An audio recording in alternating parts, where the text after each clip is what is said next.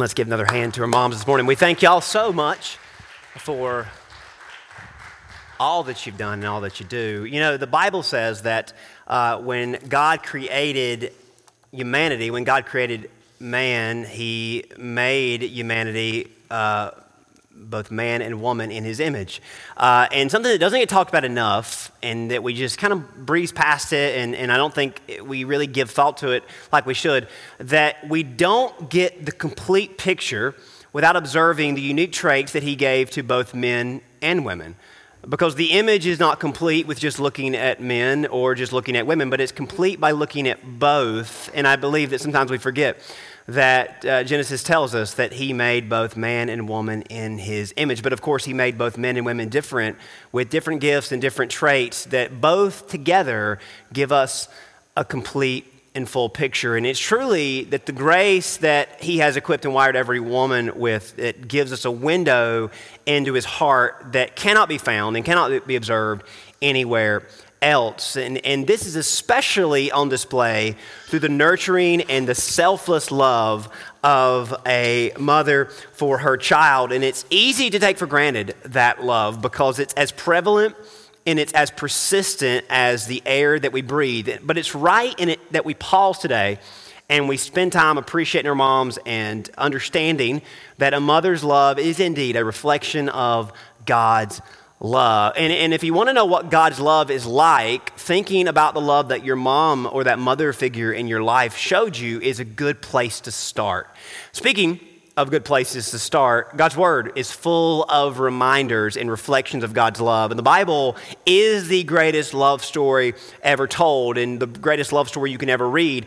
It's about how God so loved a rebellious and fickle race, how God so loved a world full of people who call it home, how committed He was to saving sinners like us. In every story, on every page, we find God's love emphasized and underscored. And, and even in the stories that it may not seem like God's love is being communicated or reflected, uh, even where it's not as apparent or as clear as others, it's there because it's on every page, it's in every story story. And, and, and today, we're starting a brand new study called Breakthrough, which will take us through the next three weeks. At the heart of this series, at the heart of this study, is this very idea that God is always trying to break through to our hearts with His love. Sometimes, to get through to us, He has to implement different means, He has to utilize means and leverage means that may not come across as love at first. Sometimes it may feel as if he is breaking a promise. Sometimes it may feel as if he is bringing us into circumstances that don't feel uh, like they are loving circumstances. They may feel like they're going to break us. But God's goal is always, you can quote me on this, and, and anybody that speaks from God's word has to communicate this clearly. God, uh, his goal is always, it's always to cause us to turn towards Him, to begin to see Him for who He is a loving Father that we might would trust in him. And, and in this series, as many as with many stories and selections in the Bible, we're going to see God's parental love on display. And, and specifically, we're going to see God working and making decisions for his children for his people, for his children, in ways that don't always seem to be uh, for their good or don't always seem to be uh, in terms of the way they interpret it and the way they understand it. They don't always understand what God is doing. And at times they're very confused. At times they're very bewildered. At times they are questioning where, whether God is even involved in what's going on or not. But we're going to see how God is literally breaking through the barriers that we put up, that the world puts up, the culture puts up. And maybe just like when you were little, just like when we were little, and our parents, especially our moms, uh, sometimes that our parents made decisions for us and, and, and worked with us or, or taught us and showed us uh, through life uh, in, in ways that we didn't always see what they were doing um, as loving. We didn't always interpret it as, as them you know, doing what was best for us. But as we got older, we realized that they were so committed to loving us that they wouldn't compromise what it would take to raise us and best position us for the future. And, and that we're going to see that in God and how God displayed his love. And I think we've all experienced that in our own homes, uh, through whatever we may have been through. And, and sometimes this might be referred to as tough love, but I think that undercuts the intent of the parent. There's no reason to put an asterisk on it. It's just love, and maybe it's love in its purest form. So often we don't realize the sincerity and the passion of true love, especially when we are the child bent on doing something against our goodwill, against our best interest, but we can't understand that it's not for our good and it's not for our best in the middle of trying to do it. Again, it's not tough love, it's true love that, of course, parents know very well, and as we, as kids grow older, we realize it very well. That that's what a parent pours out for their child, that our moms poured out for us, and that God Himself has poured out for us. Now, sometimes when that love is being expressed, it may come across as criticism, and nobody likes to be criticized. We kind of you know, retreat from it, and we kind of uh, wince at it. It comes across as discipline, but what it really is, it's constructive and nurturing. We've all got memories from childhood where we felt like we were being punished, but what was really happening, we were being disciplined and we were being nurtured and we were being loved by someone that knew more than we knew and someone that cared so deeply for us. Now, the Bible is full of obvious examples and expressions of God's love, there are some portions that reflect His love in a critical or disciplinary way. And maybe the most famous example or the best example of this parental love, this disciplinary kind of love, is the book of Judges. If you've read it before, you're probably familiar with this uh, concept. If not, this will be a very a, a, new but also very important study for you to follow through as a child of God. Um, you may not think that, um, that uh, when you read Judges, you may not think or point to Judges as the most notable reflection of God's love, but upon deeper and thorough study, I think you'll agree it is a perfect example of God's love. Now, the book of Judges is also reflective in a different way. Uh, in terms of the setting and time period that it spotlights, it's easy to read Judges and see how the people of the world, especially the people of Israel, uh, the way they were behaving, it's easy to see our own world in the world that was. It's easy to read Judges and think, wow, um, that is similar to the way things are today. And we'll talk specifically about what is similar and what is resembling to our world. Uh, but we read about a world where things were not as they should be, and specifically and more importantly, they were not as they could be. You, you, see, the book of Judges is often known for and, and, and, remembered for the chaos and the disarray the nation of Israel was in, but they should not have ever been there, and they did not have to be in that place. You see, Judges is the story of Israel just a few generations removed from the days of Moses and the days of the Exodus, where the people of Israel were so close to God, where God literally fed them from heaven daily. He brought water out of rock supernaturally. He was with them in clouds and, and fire. He was present in their midst, and they were as close to Him as they could ever be. He performed signs and wonders in the midst of their camps. And uh, again, the nation of Israel was primed and positioned to step into the promised land uh, and be the best nation they could ever be, as close to God and as faithful to God and as prepared for whatever the world might bring their way. And after that, uh, Joshua came under Moses' place and he led them into the promised land. And they were finally able to begin realizing what they had dreamed about.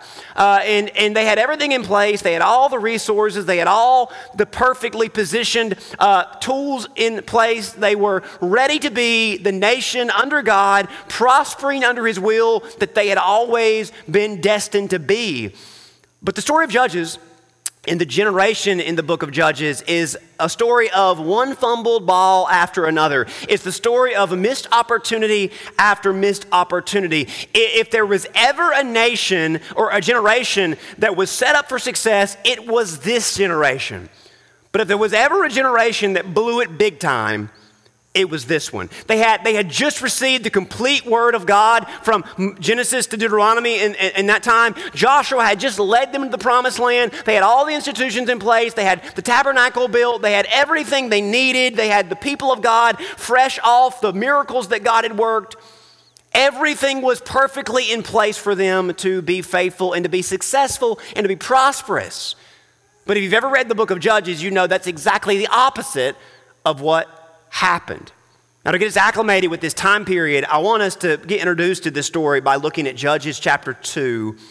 We'll read the first 15 verses. We'll be introduced to uh, the conflict. We'll see the farewell, the departure of a very key figure, and then how the people respond to that. Judges chapter 2, verse number 1. Then the angel of the Lord came from Gilgal to Bochim and said, I led you up from Egypt and brought you to the land which I swore to your fathers, and I said, I will never break my covenant with you. So we get this reminder of what God has done and what God has promised. And you shall make no covenant with the inhabitants of this land. You shall tear down their altars. You shall not obey, but you have not obeyed my voice. Why have you done this?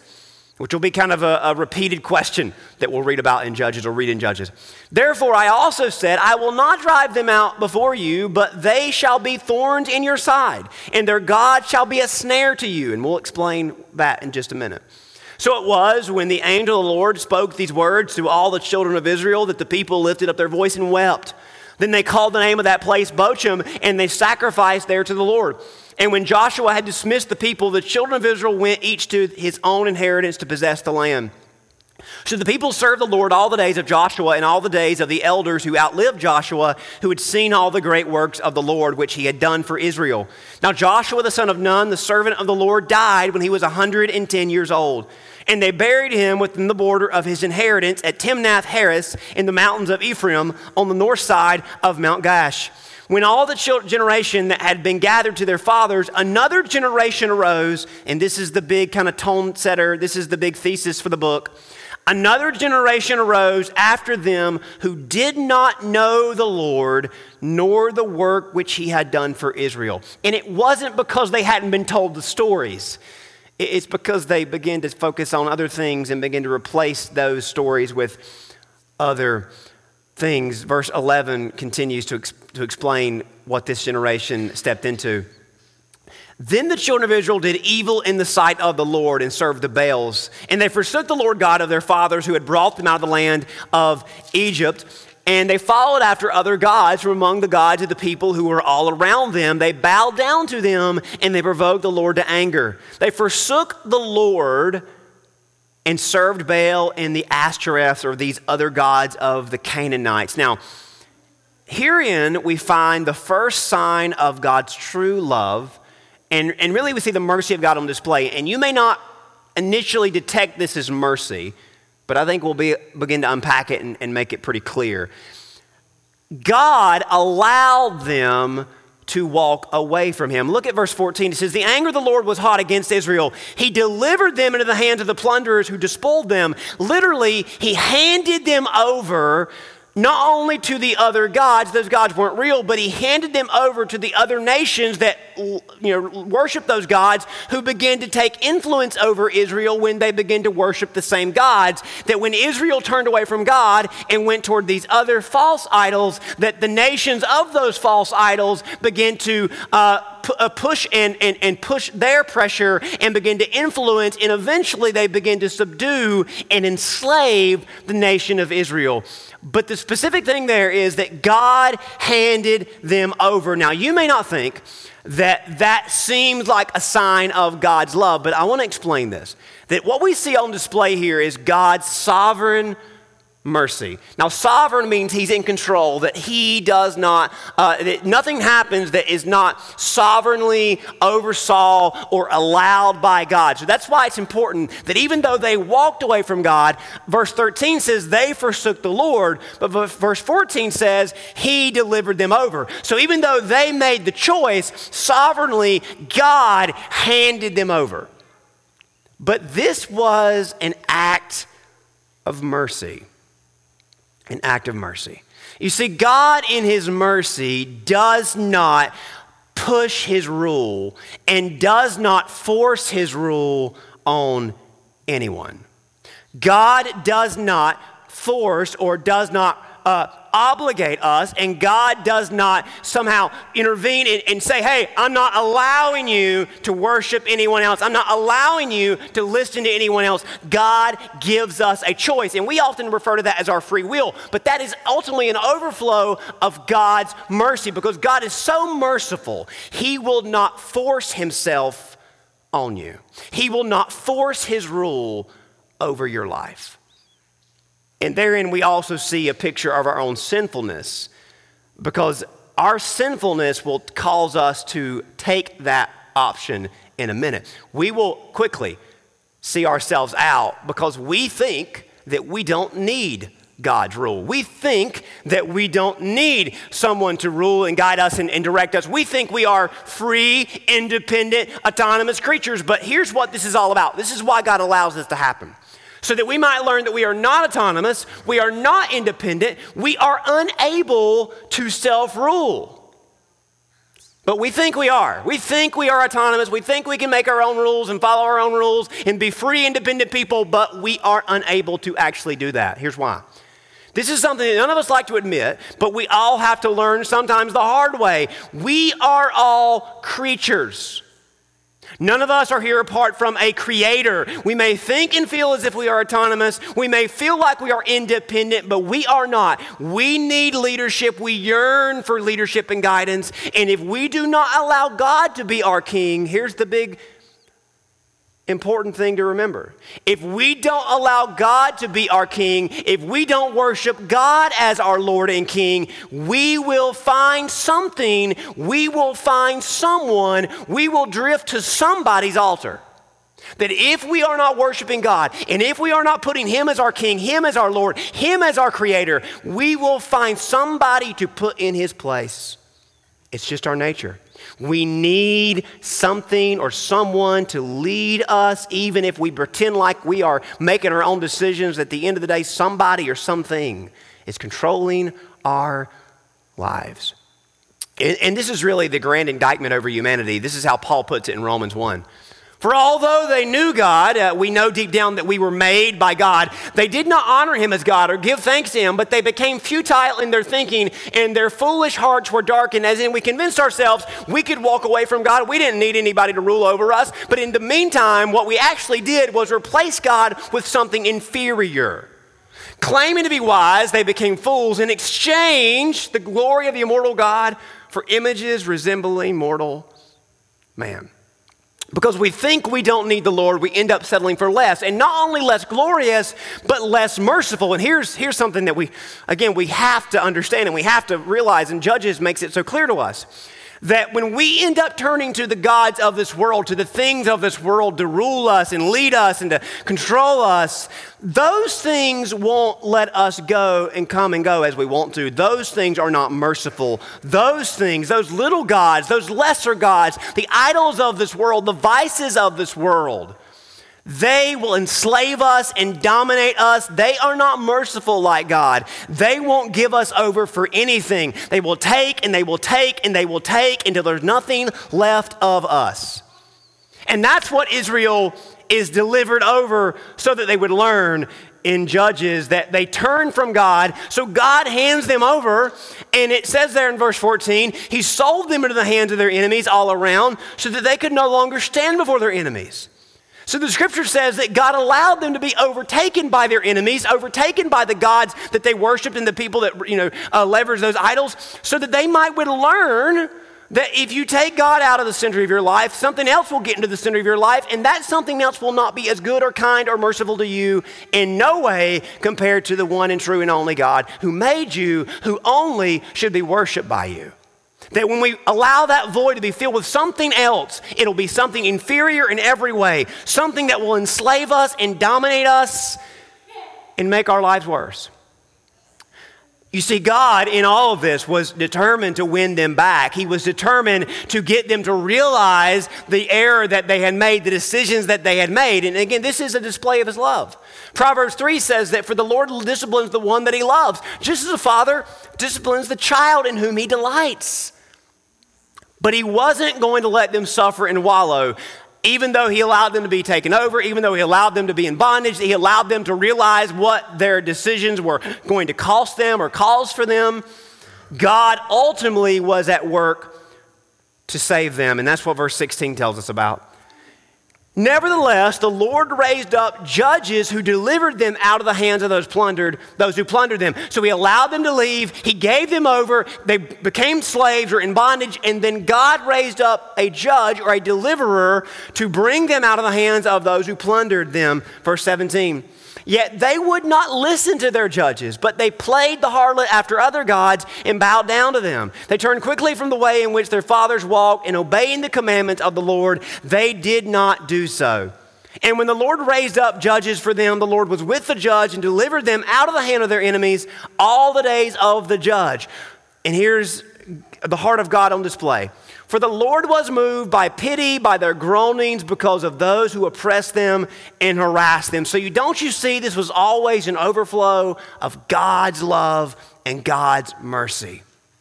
And that's why this became known as the judges generation. God, in his love and kindness, he would send deliverers to help dig the nation out of the mess that they often dug themselves into. At the same time, God's love is on display even in their stumbling and their struggling because he would not allow them to feel the consequences of turning away from him for long in hopes that they might never turn away again. Now, even though they often go right back into more trouble, as they are delivered. Verse 19 says, It came to pass when the judge was dead, they reverted and behaved more corruptly than their fathers did. So it, they go through this cycle in the book of Judges, as in they walk away, God lets them be uh, taken into slavery, the judge rises up, delivers them, and then they are thankful, but then they revert back, and then you rinse and repeat that same cycle again and again.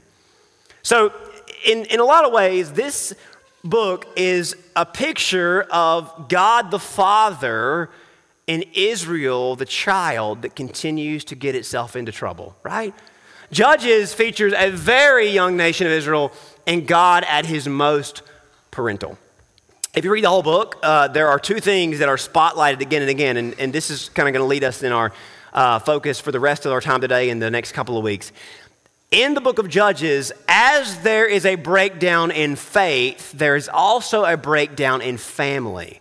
So, what we find in Judges, if we get really to the heart of the matter, if you begin to investigate what kept causing them to drift away, what kept causing the people to turn away from God, what, what actually is the impetus of it all, the catalyst of it all, the cause of it all, is that the families were walking away from where God had them to be and wanted them to be. And as the families begin to erode, the nation begin to erode. As they, their families begin to fade away, the faith of the, of the nation begin to fall away. Now, as the people walk away from God, where the, what suffers the most and what ends up causing the most turmoil for the nation uh, is because of how the family suffers, how those implications affect so many other areas and avenues of the world. Now, what puts this into entirely different perspective is how Joshua uh, spoke to the nation before he stepped down as leader.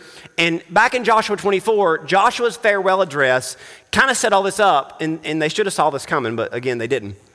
Joshua said, Therefore, fear the Lord and serve him with sincerity and faithfulness. Put away the gods that your fathers served beyond the river and in Egypt, and serve the Lord. And if it is evil in your eyes to serve the Lord, choose this day whom you will serve, whether the gods of your fathers or the gods of the Amorites in whose land you dwell. But as for me and my house, so Joshua kind of signals that the core of the, the, the, the, the only hope for the nation was for each individual house, for each individual family to make this decision.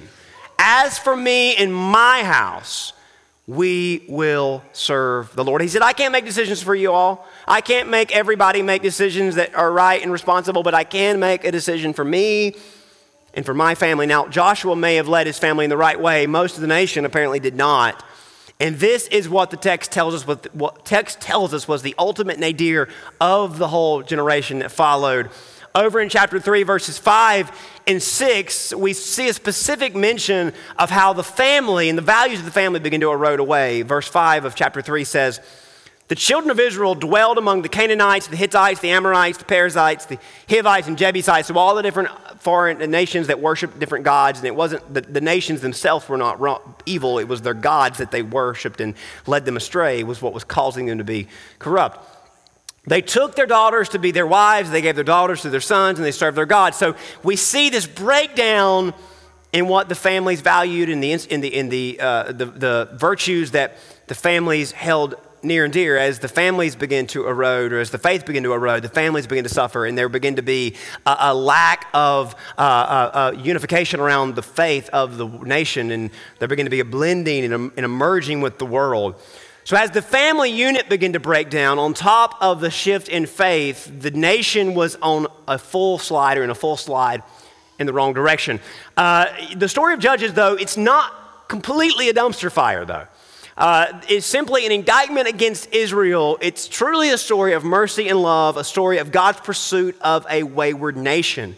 Chapter after chapter, you can read about God's relentless work to restore Israel. There are some colorful and dramatic accounts of God raising up judges to act as superheroes who come in, the, come in and save the day. Uh, and maybe God's most celebrated uh, judge or his most celebrated attempt to save the nation is also the most complicated attempt. And that's going to take us to the end of the book of Judges. And it's this story that we're going to get into that encapsulates the greater issue of this era, as the focus is as much on the personal life of the judge as it is on his heroics, which allows for the struggle of this time period to be especially felt as we witness the judge fighting the same demons the rest of his country were dealing with. But the unique thing about this story is that his story doesn't really begin with him, it begins with his parents.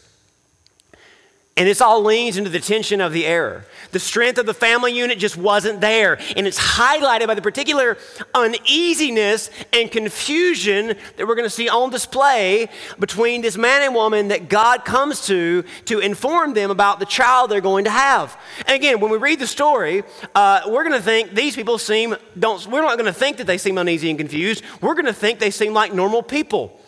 Because that's the thing that connects our generation with the judge's generation. Our default posture and feeling towards God in a lot of ways is uneasy and is confused. Because as much as we wish that we were, uh, as much as we would love to say we are spiritual people, super in tune with God, super uh, focused on our faith, all of us are a little rough around the edges, if we are being honest that regardless of how much Christian music you listen to, how much church you attend, if we were to encounter something like these people encounter, we would be as out of sorts and out of our leagues as they were. And that's why I think this story is the perfect story for us to step into. And it's especially fortuitous that it's on a day like this that our minds are on the importance of family. Because in the beginning, and this all traces back to where the breakdown of the whole world came from. In the beginning, as we discussed, God made men and women in his image. We were made to bear his image individually and together. And what happened after that doesn't get talked about enough. God's next act was to start the first faith community. And it was around that first faith community that he was set to build the rest of the world. From that first faith community, God would design the rest of the world, civilization and society. He desired and intended for, there to, to, for this community to be the hub the rest of the world rotated around, to, to be steadied by. God's second act of creation after he made the world, after he made man and woman, was to establish this original faith community. And maybe you've never thought about it in these terms before, but the first, the first faith community wasn't a nation and it wasn't the church, it was the family. And that's what makes Satan's initial attempt to usurp and destroy what God had created all the more sinister. Yes, he went after the only two people alive, but his tactics in Eden were indicative of his strategy going forward. His goal was to undermine the joint faith of a husband and wife and disrupt their communication and cause them, this is so important, to cause them and to cause us to see one another as a stumbling block rather than the co laborers God designed us to be. This has been Satan's strategy since the beginning. And regardless of your marital status, regardless of where you are in life, this is his strategy every single day against you as you try to serve God. He causes us to see each other as stumbling blocks rather than the co laborers he designed us to be. The seed he planted in Eden in Genesis 3 is the seed that sprouted in Genesis 4 that caused trouble with their children. And it's what causes the disruption we see throughout the Bible and in our world to this day. All the chaos always stems from broken homes, broken relationships, and the enemy's goal again and again and again was and has been to shake our confidence in God, in our mutual support of, in our submission to one another. And if you just look at the world, if you just observe the world, I think I would say he's done a pretty good job at this. And you may not always be able to tell how confident people are in God or not, but you can see that there is something in all of us that resists this idea of supporting each other and submitting to each other. And it's all the more present in our homes, in our families, but it's all over the place. When this happens continually, the result is severed relationships, broken relationships between couples, families, and on down the line. The scene we arrive at in Judges is pretty much the same scene we're accustomed to in our day and age. And here's what we don't realize, and here's why this is important for you, no matter where you are in life, no matter what you're going through, no matter what your status is.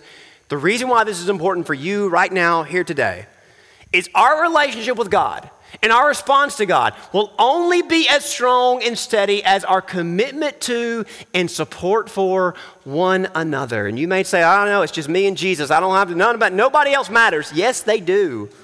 Yes, they do. Your relationship with God and your response to God will only be as strong and steady as your commitment to and support for one another. And this is why, when we get to the New Testament, Jesus does not allow for us to separate the idea that you can love God without loving people. He says that the two are joined together. You can't have one side of the coin without the other. If you love God, you must love your neighbor. You must love one another because you can't do one without the other. And I think, and if we think we can ignore our relationships and be super dandy with God, we're deceiving ourselves and we're misrepresenting our faith to the world. And this is so embedded in the New Testament church. There are verses and passages in the New Testament that our modern church doesn't get within 10 feet of because we don't know what to do with them. And honestly, we don't know if we want anything to do with them. And the reason why nothing is popping off in our head right now about, hey, I don't know about those verses is because we have trained ourselves to ignore the conviction that they give us. For example, in one of Peter's letters, he talks about the importance of our closest relationships husband, wife, parent, child, church member to church member. If, if your closest thing to family is your church member, then I think this is as relevant as if he's talking to husband and wives, parents and children, brothers and sisters, you know, so forth. He says that the importance of our closest relationships, he emphasizes how vital it is that every one of us walks in a path with God that he's drawn for us, fulfilling the calling and exercising the gifts he's given us with in regards to those he's put around us and those that we have been placed beside and alongside of, using them for the good of those in our lives. So here's what Peter says about those vital relationships, about how you relate to that person your husband, your wife, your parent, your mom, your dad, your children, your brother, your sister, your church family. Here's what Peter says Since they are heirs with you of the grace of life, so that your prayers may not be hindered. So Peter says that you can't ignore this because they are heirs with you of this life. Husbands, wives, parents, children, church member to church member, they are heirs with you. You are, we are not alone in this life. None, you may feel alone, you may feel like things are, you know, you're on your own, but there is, there is for you a church family that accepts you and welcomes you. But if you're in a family where things are tense, husband, wife, mom, dad, brother, sister, and you're wondering, hey, can I just kind of shake this loose and do my own thing? Can I just be me and God, nobody else? Does it really matter what everything else is going on or whoever, what everybody else has got going on? Peter says, absolutely it does, because they are heirs with you. You see that? As in, the, in the will, it's not just your name, it's their name. But God, the Father, who has left the will, who has left his estate, has put an asterisk on this whole situation. He says, Hey, you're not going to get all I've got for you if you don't understand that they are right there with you. You hear that? Husbands, wives, parents, children, brother, sister, church member to church member, you are heirs with one another. And that last part, we don't want, we don't even know what to do with that last part, do we? That your prayers may not be hindered? I mean, is there a world where my prayers or my relationship with God, that's what it's about, right? My relationship with God is hindered because I ignore my relationships with one another? I didn't write the book, thankfully. But how, what do we do with this, church? We can't ignore it. And in the next chapter, Peter says this Above all, keep loving one another earnestly, since love covers a multitude of sins. Show hospitality to one another without grumbling.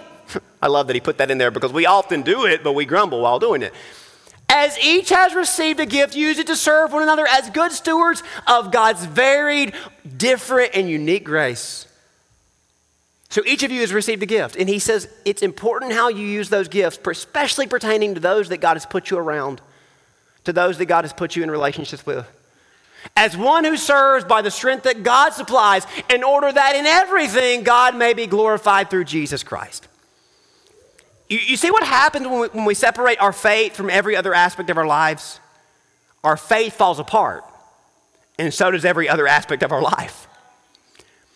That is why we often find ourselves wondering where it all went wrong, and especially this is true in our families. In so many ways, we are so far from where we should be and could be. We may feel at loss regarding how to start reversing this trend, but I believe, I believe that our generation, just like with the judges' generation, I believe that we can indeed turn things around. But but if we're going to see our world head in the right direction, it's going to be because the church led the way. But the world won't get there unless the church is headed there. And the church won't ever begin leading until its families uphold and live out these truths. You see how it all connects together? But it all is reduced down to the lowest common denominator. Not that you're the least important, you're the most important because you have a vital role to play. What this conversation is meant to do more than anything is to cause us to narrow our focus as we wonder what has ever happened to the world. Perhaps the unraveling started in the smallest, most sacred institution within the walls of our homes. Unless we are embodying these crucial, important convictions, then the fingers aren't pointed at the world, but they're pointed at us.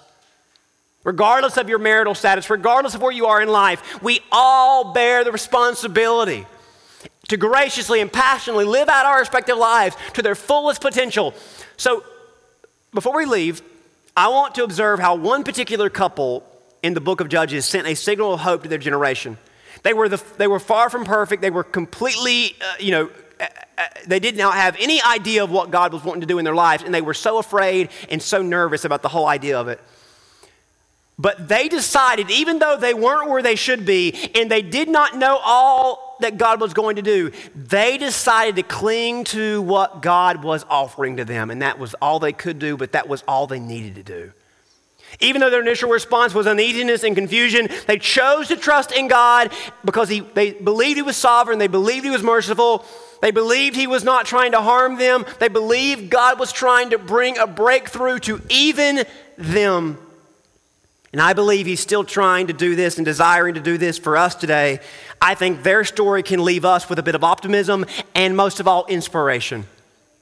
So, in closing, flip over to Judges 13, and I want you to hear this story between two often forgotten about people. One person that's so forgotten about that she's not even named, unfortunately. But listen to this story in closing. Judges 13, again, the children of Israel did evil in the sight of the Lord, and the Lord delivered them into the hands of the Philistines for 40 years. Now, there was a certain man named Zorah of the family of the Danites, whose name was Manoah, and his wife was barren and had no children.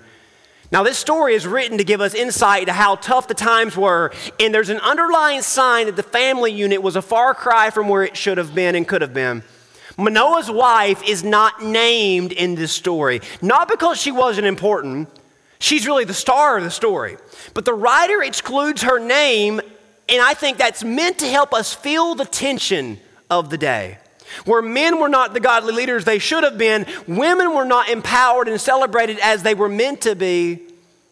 And here in her husband's absence, the angel comes to an angel comes to the woman, and it seems as if he offers her something, invites her into something that is almost too big for her to even bear too much for her to even comprehend. But I want you to listen to what this angel says to her, verse 3 The angel of the Lord appeared to the woman and said to her, Indeed, now you are barren and have borne no children, but you shall conceive and bear a son. And then she gives her, gives her some instructions. The angel gives some instructions about what she should or shouldn't drink. Don't drink wine. Uh, don't eat anything unclean. And then when he's born, he will not have a razor touch his head because he's going to be a Nazarite to God. He's going to have a special anointing and he's going to have special power from God. Verse 5 to deliver Israel from the Philistines. Now, a recurring theme in this story is that the two of them are never together. Now, we can interpret, we can assume, we can, we can use context clues, but I think what we're supposed to get from this story is that they weren't really where they needed to be as a couple. Are any of us, are any of us where we need to be as families? And this story is meant for people who feel as if things just aren't where they should be and maybe never will be where they could be.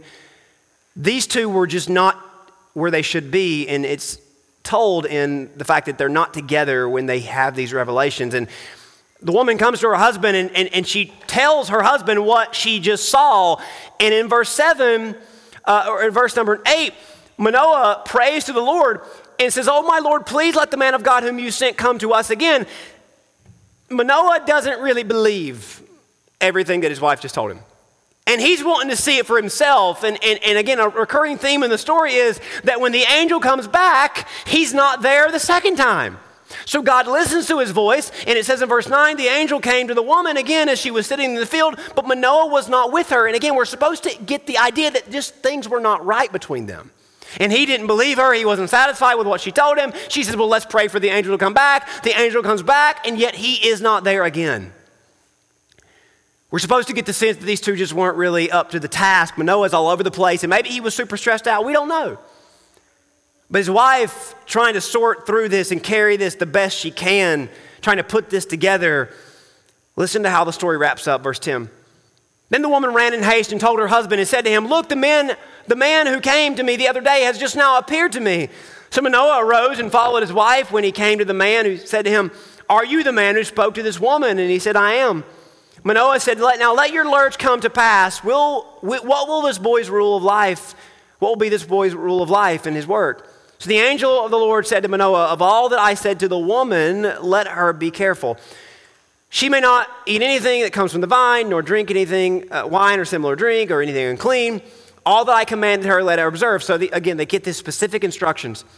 Then Manoah said to the angel, Please let us detain you. you will, we will prepare a young goat for you. And the angel of the Lord said to Manoah, Though you detain me, I will not eat your food, but if you offer a burnt offering, you must offer it to the Lord. For Manoah did not know he was an angel from the Lord. Then Manoah said to the angel, What is your name? What is your name? And when your words come to pass, that we may honor you. And the angel of the Lord said to him, Why do you ask my name, seeing it is wonderful, or literally, it is too wonderful? And what we get from the context here is this was actually God appearing to them in the form of this angelic or this heavenly being. So the angel says to them, The name is too wonderful. So Manoah took the young goat with the grain offering, offered it on the rock to the Lord. He did a wondrous thing while the Lord and his wife looked on. And we get this word wonderful, and I think that's a good place for us to stop and think a minute. I think this is a message of inspiration and encouragement. While this was all too overwhelming and way more than they were prepared or equipped for, Manoah and his wife they chose to believe and they were willing to trust God together. So what bring what the story is all about is they come together and they believe and they're willing to trust God. And the whole point of the story was that they would come together because they're always apart. But God brings them together. They did not doubt the wonderful nature of God and they dared to give themselves over to wonder and wonder what God might do. They clung to this invitation uh, in, in the God who works, to trust in the God who works wonders. In so many ways, I think we've lost our sense of awe and wonder for God. We've allowed this world to drain us and empty us of our, of our passion. And that was Israel during the judges' generation. God was trying to get them to renew their faith, renew their willingness to believe, to trust in Him, and come together rather than drift apart. The prophet Jeremiah said it best when the nation of Israel had drifted away. I remember the devotion of your youth, your love as a bride, how you followed me in the wilderness. God was trying to get the nation to come back to that place. And I think for many of us as believers before God, as husbands, as wives, as, as parents, as family members, we've got a lot of wounds, we've got a lot of baggage, we've got a lot of burdens. And I think God wants us to come back to this place where we will simply put all that aside and believe together and wonder together that God has indeed invited us, and will we participate in what He has invited us to be a part of? We may not always have it figured out, we may not always understand it, but will we allow Him to do this wonderful thing in front of us? Will we join hands? Will we lock arms? Will we come together as a unit, as families, as churches, and say, God, we may not have it all figured out and we may not be perfect and we may be confused and uneasy, but we believe that you are still the God of the breakthrough. We need to get back to this place of being full of wonder before God around his altar, church. Determine in our hearts that we're going to help help one another remain full of wonder. Hebrews says to the church in the New Testament, Let us hold fast the confession of our hope without wavering, for he who promised is faithful. Let us consider how to stir up one another to love and good works, not neglecting to meet together as the habit of some is, but encouraging one another. That idea of meeting together is not corporate, it's not sterile. It's about coming together in love and support of each other. We need this in our homes. We need this in our families. We need this in our churches. But if it's ever going to happen in our churches, it's got to start at home. The story ends in verse 20. It happened as the flame went up to the Lord from the altar to toward heaven. The angel of the Lord ascended in the flame. When Manoah and his wife saw this, they fell on their faces to the ground. When the angel of the Lord appeared no more to Manoah and his wife, Manoah knew that the angel that he was the angel of the Lord. And Manoah said to his wife, We shall surely die because we have seen God. So he was about to qu- completely disbelieve that this was actually an invitation. He, he was about to pull out from believing that this was something that God was inviting him to be a part of. He, he was going to psych himself out of it. But listen to the words of his wife. But his wife said to him, If the Lord had desired to kill us, he would not have accepted our burnt offering and a grain offering from our hands, nor would he have shown us these things. And, and church, can I just say that? If God was against us, we wouldn't even be here, right here today in a church built for his honor, for his glory. If God was against us, you wouldn't have made it this far. If God was against us, you and your families, you would not have the hope that you have. You would not have the promise that you, that you have. God would not have shown you what He has shown you. If God was against you, you would not be here this, this morning with this promise right in front of you. Nor would He have shown us these things, nor would He have told us such things as these at this time. Do you see what His wife does there in that moment? She says, I'm not going to let you take your faith out of this promise. You see how she wasn't willing to let him walk away, even if she was willing to stay herself? Don't you see how this is so important for us as a church, for us as families to get a hold of? When one considered backpedaling, the other was there, refusing to let them fall away, reminding them of God's goodness. This woman took responsibility for her husband and refused to let him stay behind. Together, as imperfect as they were, with so much working against them, they chose to follow God because God had chosen them. And it says in verse 24 the woman bore a son, called his name Samson. The child grew, and the Lord blessed them. Now, this isn't a message about how we're only important because of the child that God might give us or something that God might do through us in the future. This is about God's desire to include us and involve us all in his activity in the world. And, and, this is an invitation for you to believe again, to be full of wonder together with those that God has put in your life. Refusing to allow the world to pull you apart, dedicated dedicating yourself to pursue God who is pursuing you. It's time that we recommit seeking the God who is seeking us, who has done these wonderful things in front of us and has invited us like he has invited us. With those in our church family, with those closest to us, God is still on the move. He is still God of the breakthrough. Will we be a people full of wonder before him, committed to one another. And if we if we will commit to one another, if we will come before him and wonder, refusing to fall away, refusing to let others fall away, there's still hope for our world, there's still hope for our church, there's still hope for us because at an altar we can begin to pray and determine together to stay together and seek God together. Because if God meant to harm us, we wouldn't be here with this invitation in front of us. So, what will you do in response to what God is inviting you and God requiring of you? You individually, you collectively with your families, and if things are not where they should be at home, if things are not with your family like they should be, it can start with you. Choosing to believe, choosing to seek the God who is seeking you, choosing to be that anchor, that rock, that messenger that reminds those around you that He's still God of the breakthrough.